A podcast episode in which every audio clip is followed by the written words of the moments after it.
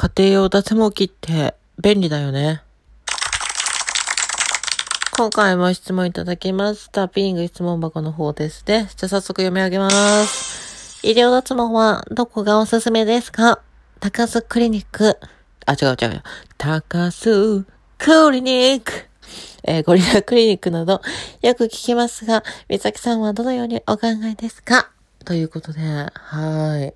あの、私の番組、あの、トランスジェンダーの人ね、男性から女性に性別変えているトランスジェンダーの人に、ま、質問をもらって返していくっていう番組なんですけど、今回は、髭脱毛とか脇毛脱毛とか、あの、体毛のね、脱毛について、の質問だと思うんですが、おすすめですね。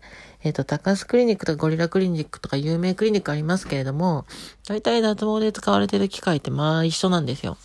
で、一緒ってことは、あの、どこの病院で脱毛しても一緒なんですよ。機械が一緒だったら。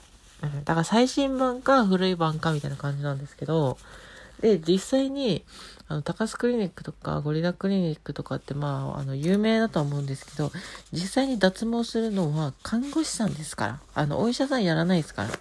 高須クリニックはわかんないけど、だからね、あの、有名美容外科だったとしても、本当にあの、無名の看護師さんがやるので、あの、変わんないんですよ、マジで。ってなったら、選ぶポイントっていうのは、家から近いか、通いやすいか、安いか、そしてポイントがつくか。まあ、結構美容外科ってポイント還元みたいなのあるんですよ。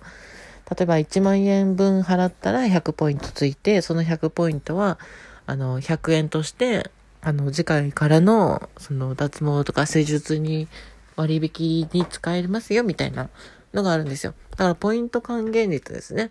まあ、そういうところを考えて使って、あ、病院を選べばいいんじゃないかなと思います。まあ、例えば自分の家の近くとか、自分がよく行ってる駅の近くとかに、まあ、なんたらクリニックってあるとするじゃないですか。で、そのクリニック安くて、しかもポイント還元率が高い。か、ポイント還元率低いけど結構安い。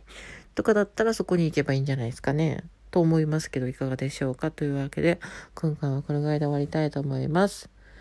はい。この番組では皆さんからの質問も募集しております。スザンヌ美咲トランスジェンダーですので、まあ、そういった経験をもとに質問にお答えしていきますよと。そんな感じです。眠いな。終わります。